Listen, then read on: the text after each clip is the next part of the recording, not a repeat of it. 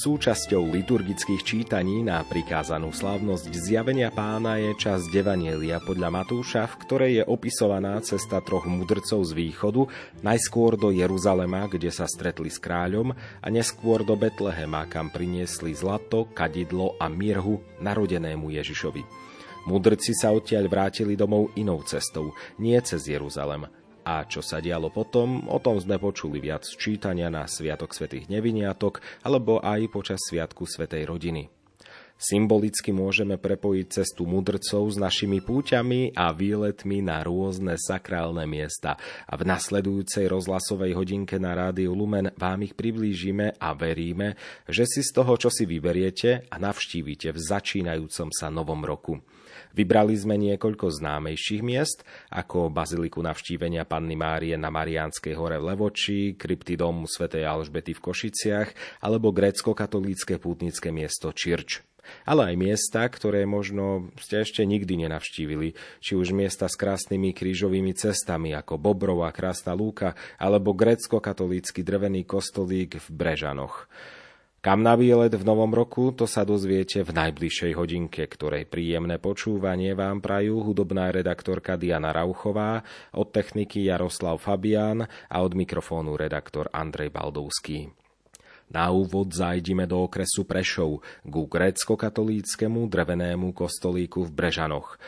Hoci sú Brežany prevažne rímsko-katolícka obec, spadajúca pod farnosť Bajerov a majúca vlastný filiálny kostol Sedembolesnej Panny Márie, ak budete vchádzať do obce, váš zrák pravdepodobne upúta grécko-katolícky chrám, ktorý stojí nad obcov, chrám svätého Lukáša, ktorý patrí do správy grécko-katolíckej farnosti Klenov. Je to jediný drevený kostolík vo krese Prešov a tiež jediný v celej Šarišskej vrchovine. Je to zároveň národná kultúrna pamiatka, ktorá bola zrekonštruovaná s finančnou podporou Ministerstva kultúry Slovenskej republiky. Priamo na mieste sme sa stretli so správcom farnosti Klenov Patrikom Balčom. Je tu nádherná, nádherná príroda, samé lesy dookola. No a čo dodať? Je tu taká chatová oblasť, No a ľudia tu radi prichádzajú. A prečo je tento chrám takto na vršku? Pretože samotná dedina Brežany je trošku nižšie. Tak myslím, že práve preto, lebo ľudia si uvedomovali, že hore v nebi je to naša vlast a preto chrám postavili na kopci, aby mohli k nemu tak s námahou putovať po schodoch, tak ako ja pred chvíľou. Tak zadýchčal som sa, ale to je naozaj taká symbolika, že čo nič nestojí, za nič nestojí. To je také heslo našho emeritného arcibiskupa Jana. Čo nič nestojí, za nič nestojí. Takže človek má sa namáhať. Má to byť jeho taká namáha kráčať hore. Pre mestského človeka môže byť aj námahou zniesť tú informáciu, ktorú som pred chvíľočkou počul z obecného rozhlasu, že máme si dávať pozor na medvede, pretože sa potulujú v okolí Brežian. Máme sa bať? Myslím, že nie. Keď si budete spievať v lese v pohode. Sem neprídu k tomuto chrámu. Nemali by. Poďme sa ale pozrieť na chrám. Vidím pred sebou nádherný drevený chrám s trojkrížom na vrchu. Vidíme, že je postavený celý z dreva. Je to drevený, drevený chrám, je to národná kultúrna pamiatka. Sklada sa z takých troch častí. Veža, to je taká, myslím, že najkrajšie na ňom. Potom je svetiňa, ale samozrejme loď, v ktorej sú zhromaždení tí veriaci, ktorí sa prichádzajú modliť. Čo sa týka tej konštrukcie, to je zrubová konštrukcia. Všade vidíme, že nie je žiadny plech, ale všade sú šindle. Takže krytina je šindľová. Toto, čo vidíme teraz, je výsledok postupného vývoja. Prezraďte aj to, akým spôsobom nastával prerod do dnešnej podoby tohto chrámu. Tak chrám je postavený v roku 1000 727. No a postupne sa určite aj, aj zveľaďoval, aj rekonštruoval. No a tak z tých posledných rokov rekonštrukcia bola v roku 1999, potom v roku 2001. No a teraz, posledné 3 roky, sa rekonštruuje strecha, krytina, šindle sa menia, natiera sa, tak aby bol chrám zachovaný aj pre budúce generácie. Pôjdeme aj dnu. Už o chvíľku sa chvíľku zdržíme v drevenom kostolíku v Brežanoch.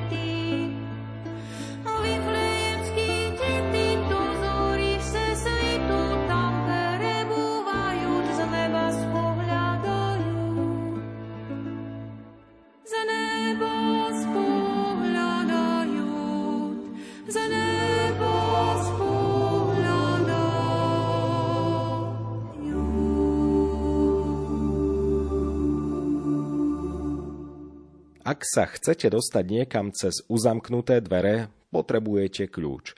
Obyčajne vyťahnete z vrecka zväzok kľúčov a vyberiete ten správny. E, kľúč, ktorý mal počas nahrávania pri sebe grécko-katolícky klenovský farár Patrik Palčo, by sa ale do vrecka jednoznačne nevošiel. Je obrovský. Možno by sa zmestil tak do vreca alebo torby či väčšej ženskej kabelky. Týmto kľúčom otvára otec Palčo drevený chrám svätého Lukáša v Brežanoch. Je to skoro jak kľúč od nebeskej brany, nie? Áno, áno, vyzerá to podobne ako svetopeterské kľúče. Tak teda môžeme vojsť dnu? Áno, môžeme.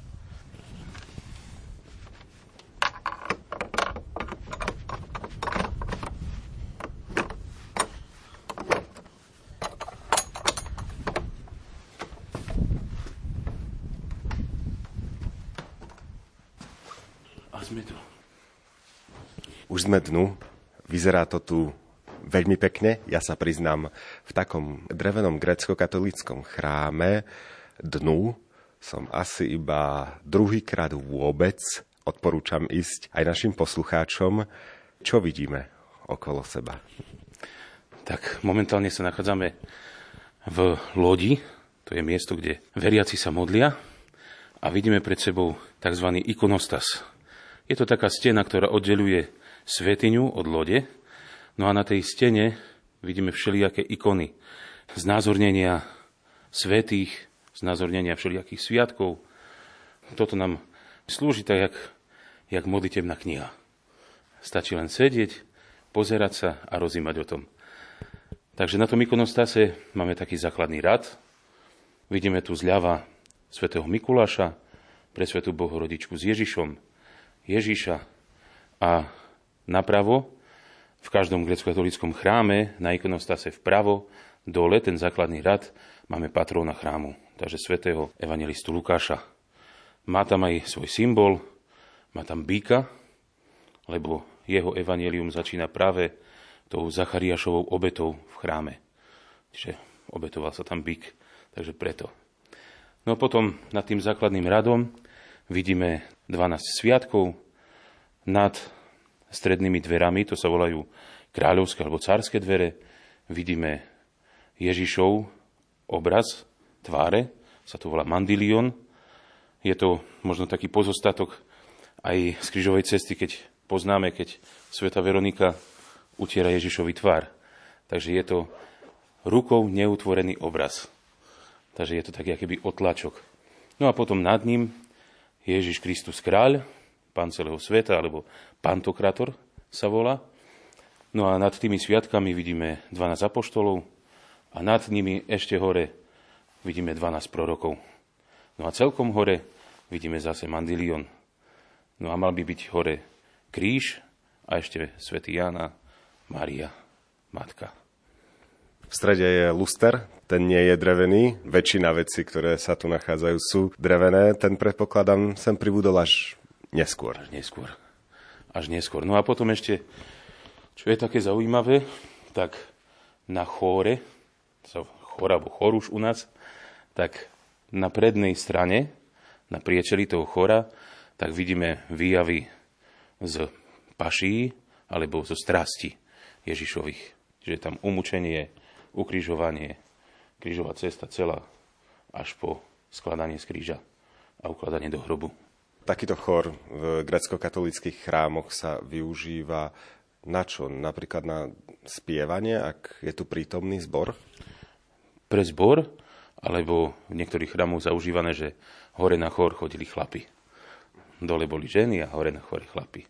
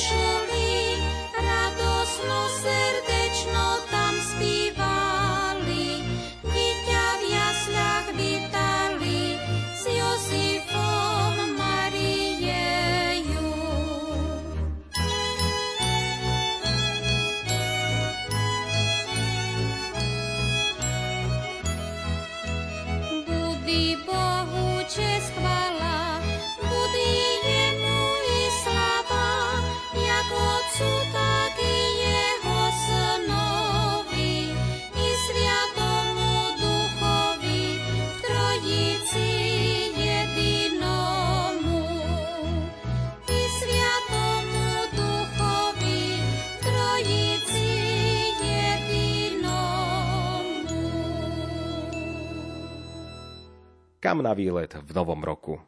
To je otázka, na ktorú pre vás prinášame odpovede v týchto minútach na Rádiu Lumen.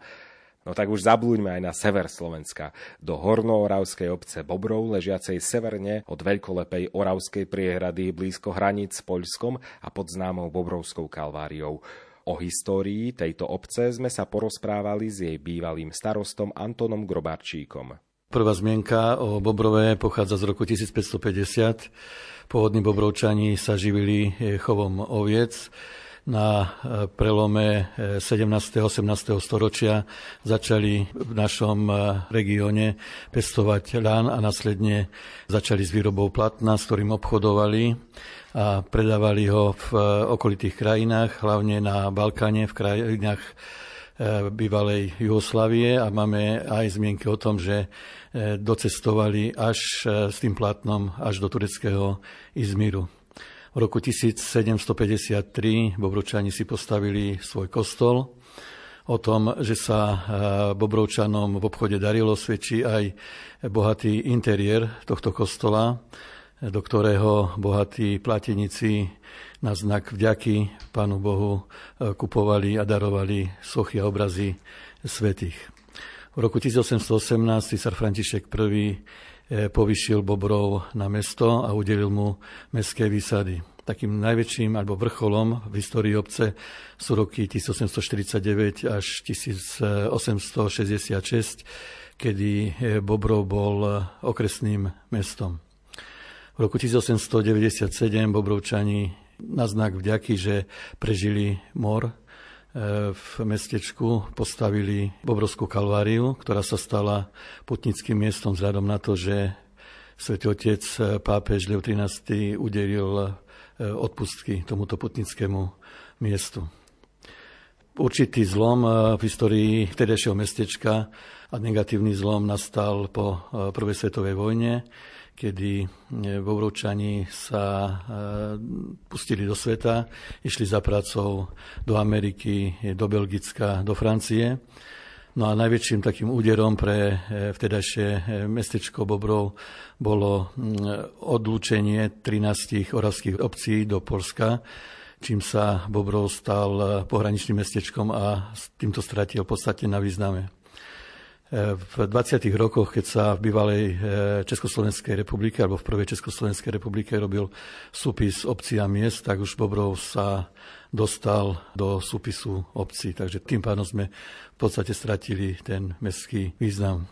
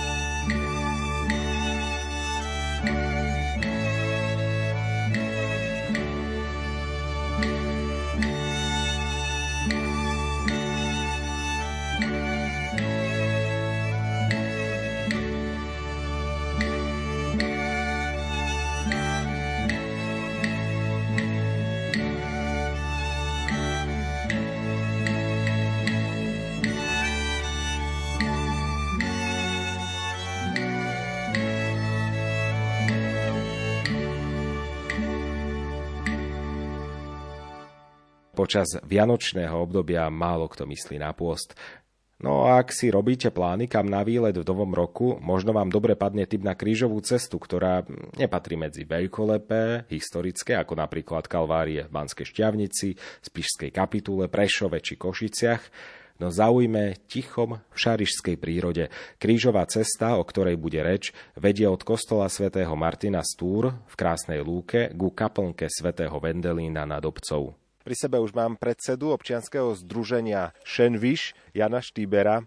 Kadiaľ pôjdeme k tejto krížovej ceste? Vedľa kostola svätého Martina je turistická značka a pozeráme na ňu teraz, že krížová cesta je odtiaľto 5 minút vzdialená a inak po tejto turistickej žltej značke môžeme sa dostať aj do Lipian a to je 5 hodín 45 minút. Teraz pôjdeme takým úvozom, volá sa to okolo Cigánoch. Tu bývali kedysi dávno cigani, respektíve Romovia. Boli tu asi tri chalúbky a myslím, že asi v 1965 sa z Krasnej Lúky vysťahovali, ale len takú perličku poviem, že veľmi dobre nažívali s miestnymi obyvateľmi a ešte žijúci včelár Vendo Smetana, on spomína, že jeho otec bol aj krstný týmto niektorým malým Romom, deťom, takže ozaj. A ja si zase spomínam ešte, som mal 10 rokov, keď sa vysťahovali, tak si spomínam na e, cigánku Lenku, ktorá chodila po miestnych domoch a vtedy boli také pekarníky. Pekárnik v pekarníku sa piekol chlieb na celý týždeň a tá Lenka mala za úlohu urobiť takú držbu toho pekarníka, vymastila to takou hlinou, aby ten pekarník držal aspoň rok. Takže pôjdeme hore tou cestou, potom bude križová cesta, máme aj na turistickej značke, že je 5 minút odtiaľto vzdialená od kostola. Na vrchole križovej cesty je kaplnka svätého Vendelína.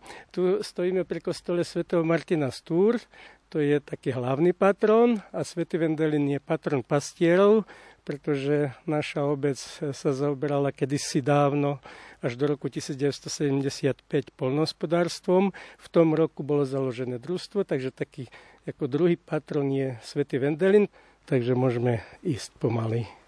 Nepôjdeme sami, keď ste spomínali včelárov, tak práve aj jeden včelár s nami pôjde. Ja som Peter Štýber, som predsedom miestnej organizácie Slovenského zväzu včelárov a takisto som aj v tom občanskom združení Šenviš, takže my tu toto miesto zveľaďujeme a budujeme podľa pomerov, aké máme možnosti. Tak nech sa páči, vydajme sa.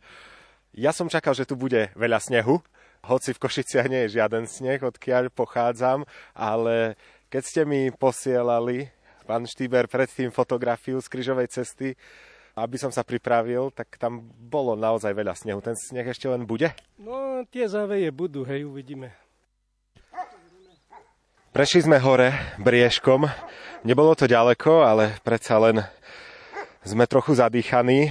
Pozerám, že celý čas ideme po turistickej žltej trase a už sme pri prvom zastavení. Vidím, že to je pekné. Je to na takom kamennom podstavci a nad tým, aby som to opísal, je hm, taký betónový rám. Skelet. Betónový skelet, robili to bratia Matijovci, jeden z nich minulého roku zomrel. Je tu aj vylité rok 2006, takže v 2006 to bolo urobené. Není to veľká križová cesta, alebo teda to zastavenie nie je také obrovské nejaké, ale pekne malé a vnútri je taký obraz e, vložený a akože zaramovaný do tohto zastavenia. Naozaj dočkali sme sa, môžete počuť, že prišli sme k snehovým závejom. Keby sme išli priamo cez ne, tak hadam ani neprejdeme. Našťastie priamo zastavenia kryžovej cesty idú trošku krajom, takže budeme môcť chodiť po lúke, po tráve. Povedzte mi, pán Jan Štýber, túto kryžovú cestu na čo a ako často ju využívate? Križová cesta je klasická, čiže so 14 zastaveniami. Po e, vysvetení v roku 2007 arcibiskupom Košickým, monsignorom Káčom, tak vtedy sme robili viacero takýchto akcií.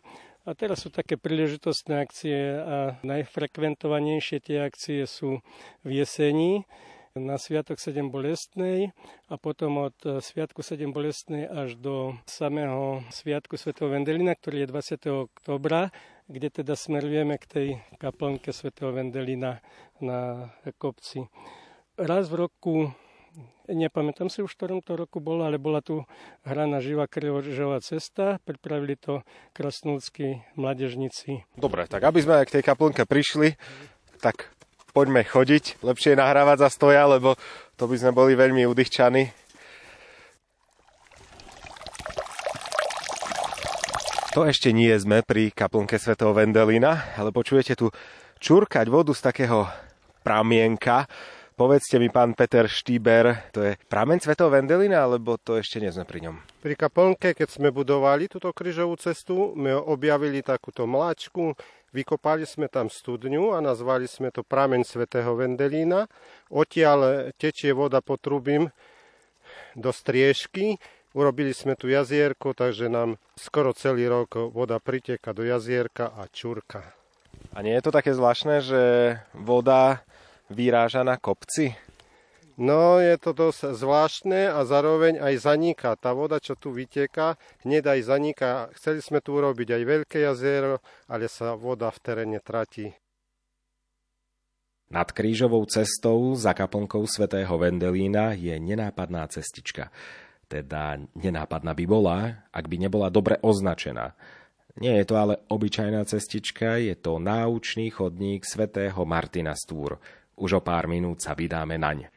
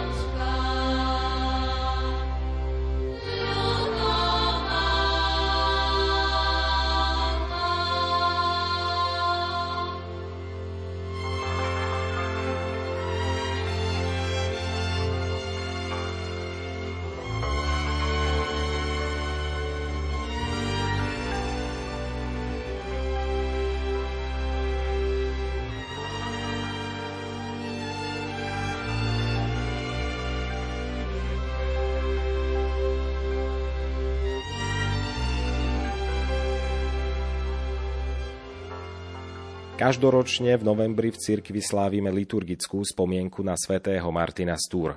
Jeho život si však môžeme pripomenúť po celý rok, napríklad aj počas prechádzky krásnou šarišskou prírodou. Nad obcov Krásna lúka je vybudovaný náučný chodník pripomínajúci tohto svetca. Na jeho začiatok sa dostaneme výstupom kryžovou cestou, ktorá sa začína pri filiálnom kostole svätého Martina v Krásnej lúke a končí sa kaplnkou svätého Vendelína. To však už viete, pretože sme tam boli pred pár minútami. No v lesíku za kaplnkou je spomínaný naučný chodník. Na ňom je nainštalovaných sedem tabuľ so stručným životopisom svätého Martina Stúr a tiež jednotlivé slohy piesne k tomuto svetcovi. Zliadne na nás z výšky skvelej. Chodník pokračuje od kaplnky vyššie do kopca až k Vlčiemu dolu na európskom rozvodí medzi úmorím Čierneho a Baltského mora. Späť do dediny sa následne možno vrátiť po žltej turistickej značke. Spolu s predsedom občianskeho združenia Šenviš to je inak názov otce Krásna Luka v miestnom dialekte, Jánom Štýberom a jeho členom Petrom Štýberom sme sa vydali na zaujímavú prechádzku. Už sa vyberáme naučným chodníkom svätého Martina z Túr. Povedzte mi, pán Jan Štýber, bude to náročná cesta, alebo len taká menšia prechádzka? Nie, tá cesta je veľmi príjemná, lebo ide trochu lesíkom, trochu po luke a je naozaj vhodná aj pre rodiny s deťmi. A prídeme tu k prvému zastaveniu. Na tých zastaveniach sú texty, ktoré hovoria o živote svätého Martina aj je tam pieseň z jednotného katolického spevníka, to by sme potom pozreli na tých jednotlivých tabulkách. Vidím, že je tu mostík nad takou Hej, močiarikom. No, viem prejsť s tou tujou na druhú stranu. Tak sme už teda pri prvom zastavení.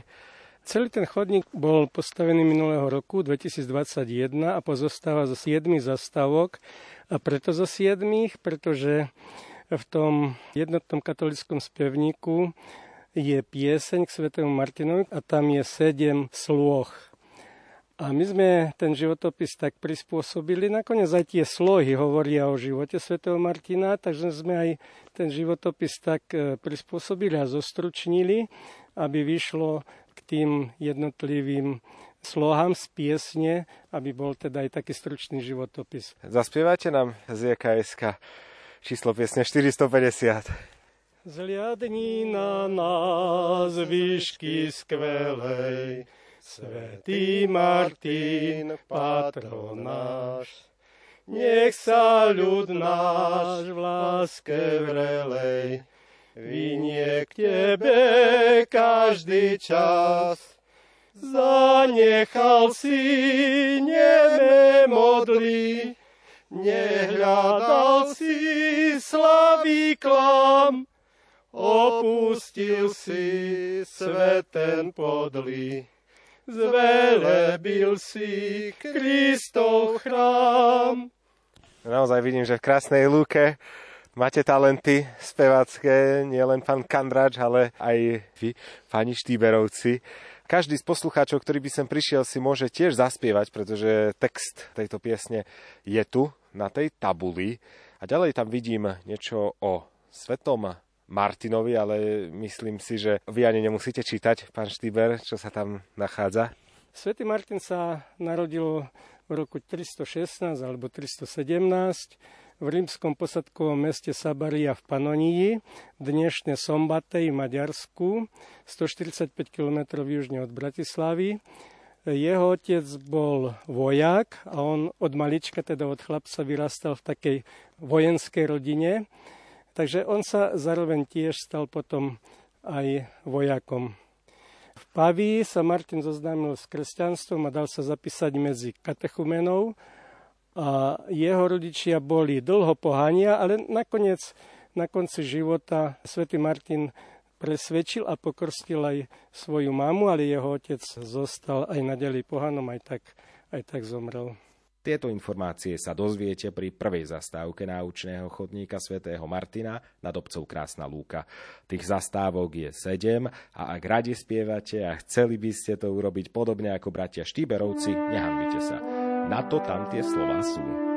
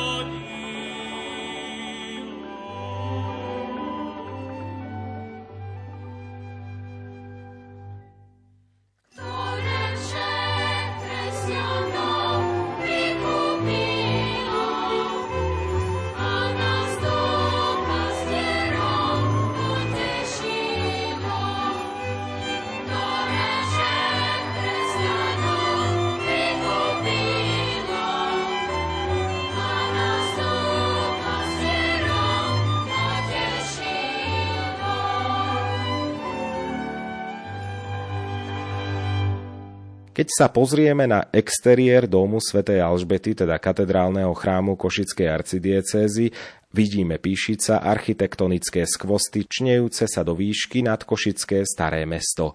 Nie je na prvý pohľad vidieť, že klenoty sa nachádzajú aj pod chrámom. Je tam viacero krípt.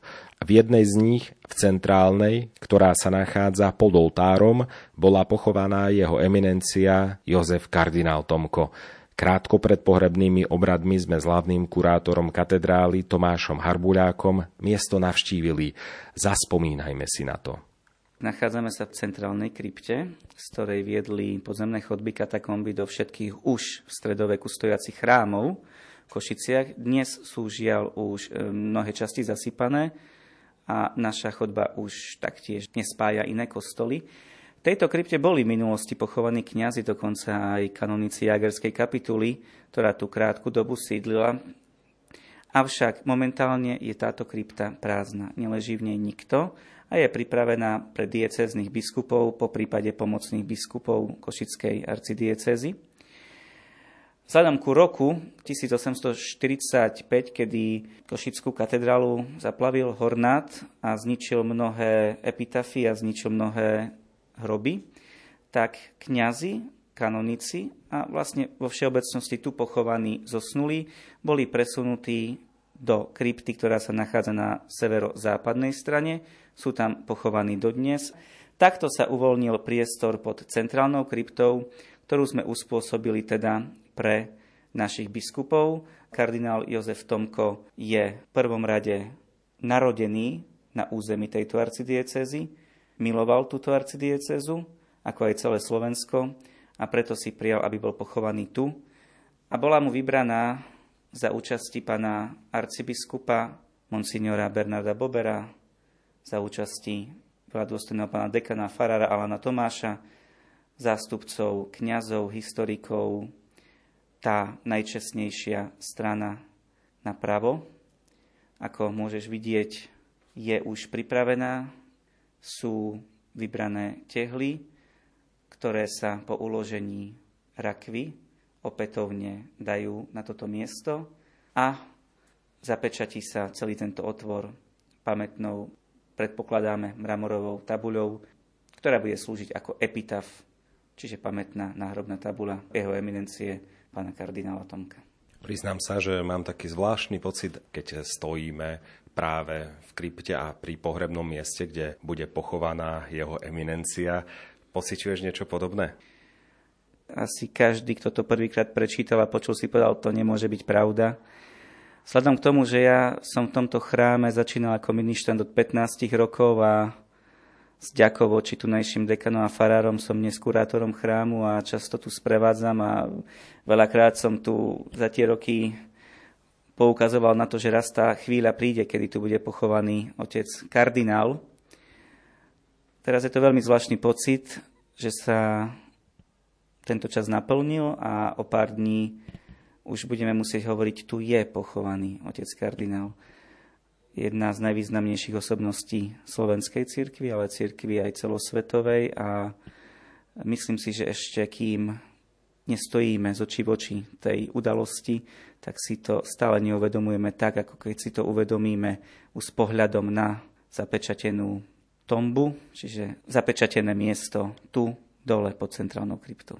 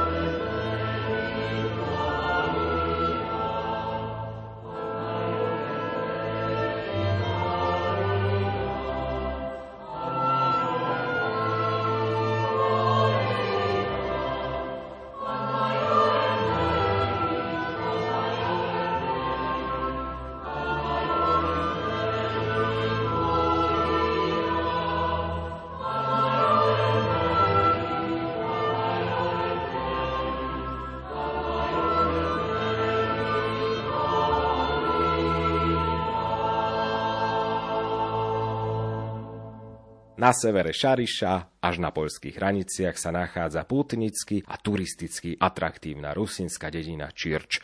Turisticky napríklad preto, lebo odtiaľ vedie jedna strázna Minčol, najvyšší vrch pohoria Čergov. Pútnici, a to hlavne grécko-katolícky, zas navštevujú pútnickú kapličku zosnutia pre Svetej Bohorodičky. Práve k nej pôjdeme spolu s kaplánom Miroslavom Hamarčákom, s ktorým sme sa vydali hore strmým svahom. A pôvodne sme si mysleli, že to bude ťažký zaberák. No nakoniec až taký nebol. Pôvodne sme plánovali ísť hore ku kapličke peši, ale pán Kaplan mi hovorí, že je úplne bežné, že tam ľudia idú autom, tak sme sa vybrali autom, ale treba mať asi terénne vozidlo, lebo je tu taká poľná cesta. Alebo myslíte, pán Kaplan, že by sa tu dalo vyzať takým bežným osobným, ako chodia ľudia hore ku kaplnke? Tak myslím si osobne, že dá sa výsť v prípade priaznivého počasia aj bežným osobným motorovým vozidlom, ale vlastne pri nižšej rýchlosti a menšom sklone koľko ľudí tak chodí hore ku kapličke peši a koľko chodí autom tak bežne? V minulosti, teda keď tých dopravných prostriedkov nebolo tak požehnané ako v dnešnej dobe, tak vlastne chodili všetci pešo, ale keďže dnes máme na výber a máme túto možnosť uľahčiť si život, tak drvivá väčšina chodí osobnými automobilmi nahoru. Mhm. Tu nás sa smejeme, že, že je na výber, teda, že či chceme zažiť e, púť silno duchovno a fyzickú, alebo jednoducho či iba duchovnú a podľa toho vyberáme, akým dopravným prostriedkom chceme ísť a či ideme dopravným prostriedkom. Už sme došli hore ku kaplnke pre Svetej Bohorodičky. V pozadí počujem dva zvuky, počujem taktiež nejaké motorové vozidlo, ktoré ide okolo, napriek tomu, že sme vysoko nad dedinou na kopci s krásnymi výhľadmi. A takisto počujem aj čurkanie prameňa, ktorý je pred nami.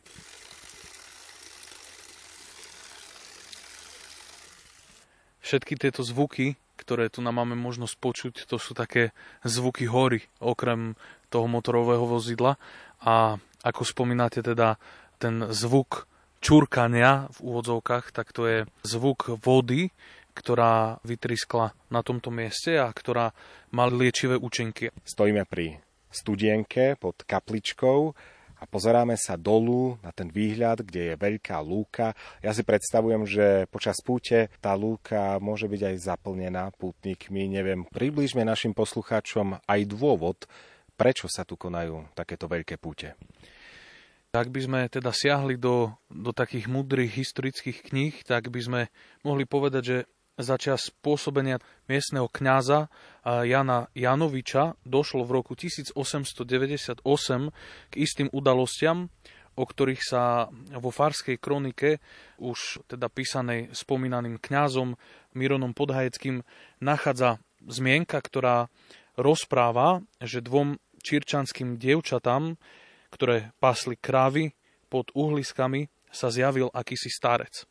A tento starec im položil otázku, či by nechceli, aby tu na tomto mieste, kde sa im zjavil, aby na toto miesto teda prichádzalo veľa ľudí na púte. A po súhlase dievčat starec zapichol palicu do zeme, teda kde boli, a na tom mieste vytriskol prámeň vody s liečivými účinkami. A keď som sa ja pýtal osobne, že aké sú to účinky, liečivé, tak ehm, podľa nejakého rozboru historického koncentrácia minerálnych látok je vhodná na liečbu očí. Tak už neviem, akým spôsobom, tak tento starec teda ešte mal jednu žiadosť a žiadal eh, dievčatá, aby na tomto mieste bola postavená kaplnka, čo sa aj stalo. Takže to je naozaj tá studnička, pri ktorej stojíme a ktorú sme pred chvíľočkou aj počuli, krátky audiozáznam z jej tečenia. Ja sa priznám, že som ju aj ochutnal a musím priznať, že aj keď sa volám Baldovský a tým pádom na tieto vody, som naozaj citlivý na ich porovnanie a veľmi mi chutila. Vám tiež takto chutí? No práve ste mi vyťahli z úst to, čo som chcel povedať, pretože, drahí posluchači, mám tu čest e, natáčať tento rozhovor s pánom Baldovským a hovorí, že, že asi zmení prezvisko na, na Čírčanský. Takto. O tom ešte porozmýšľam, musím sa opýtať pani manželky. Poďme ale späť k vážnosti témy. Pre vás osobne, čo znamená toto miesto? Aká je vaša osobná, možno aj duchovná skúsenosť s Pánom Bohom?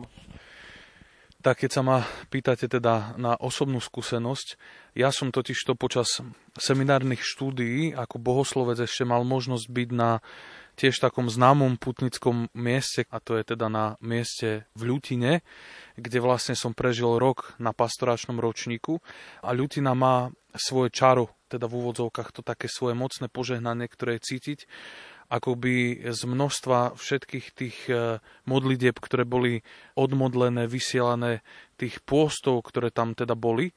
A myslel som si teda, že keď prídem tu na, tak nebudem cítiť niečo takéto. A, a mýlil som sa, pretože nedá sa veľmi opísať, ani, ani možno historicky povedať, čo všetko za tými zjaveniami stálo.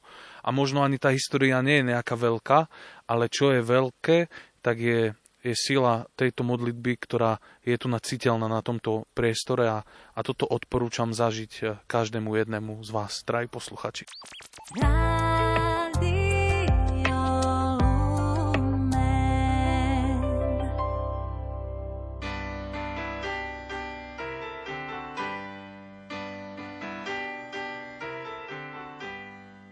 Keď voda ľúbi, nosí šaty z vln.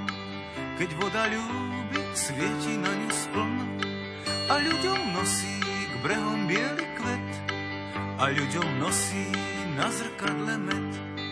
Celá je modrá, plná zázrakov, tá voda dobrá z jarných oblakov. Celá je modrá, plná zázrakov, tá voda dobrá z jarných oblakov. Raz na nej zbadáš listy jesenné a to, čo hľadáš, viacej niet.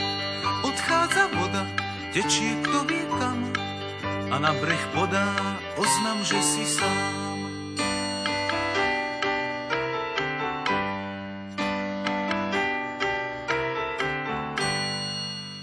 Ako pútnici dobre vedia, dominantou Mariánskej hory je výrazný kostol, ktorý je možné vidieť zďaleka.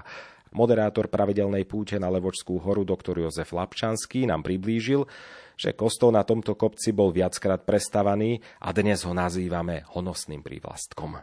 Je to bazilika navštívenia Panny Márie, ale bazilikou je iba niekoľko desaťročí. Kedy tento kostol vznikol a aká je jeho história?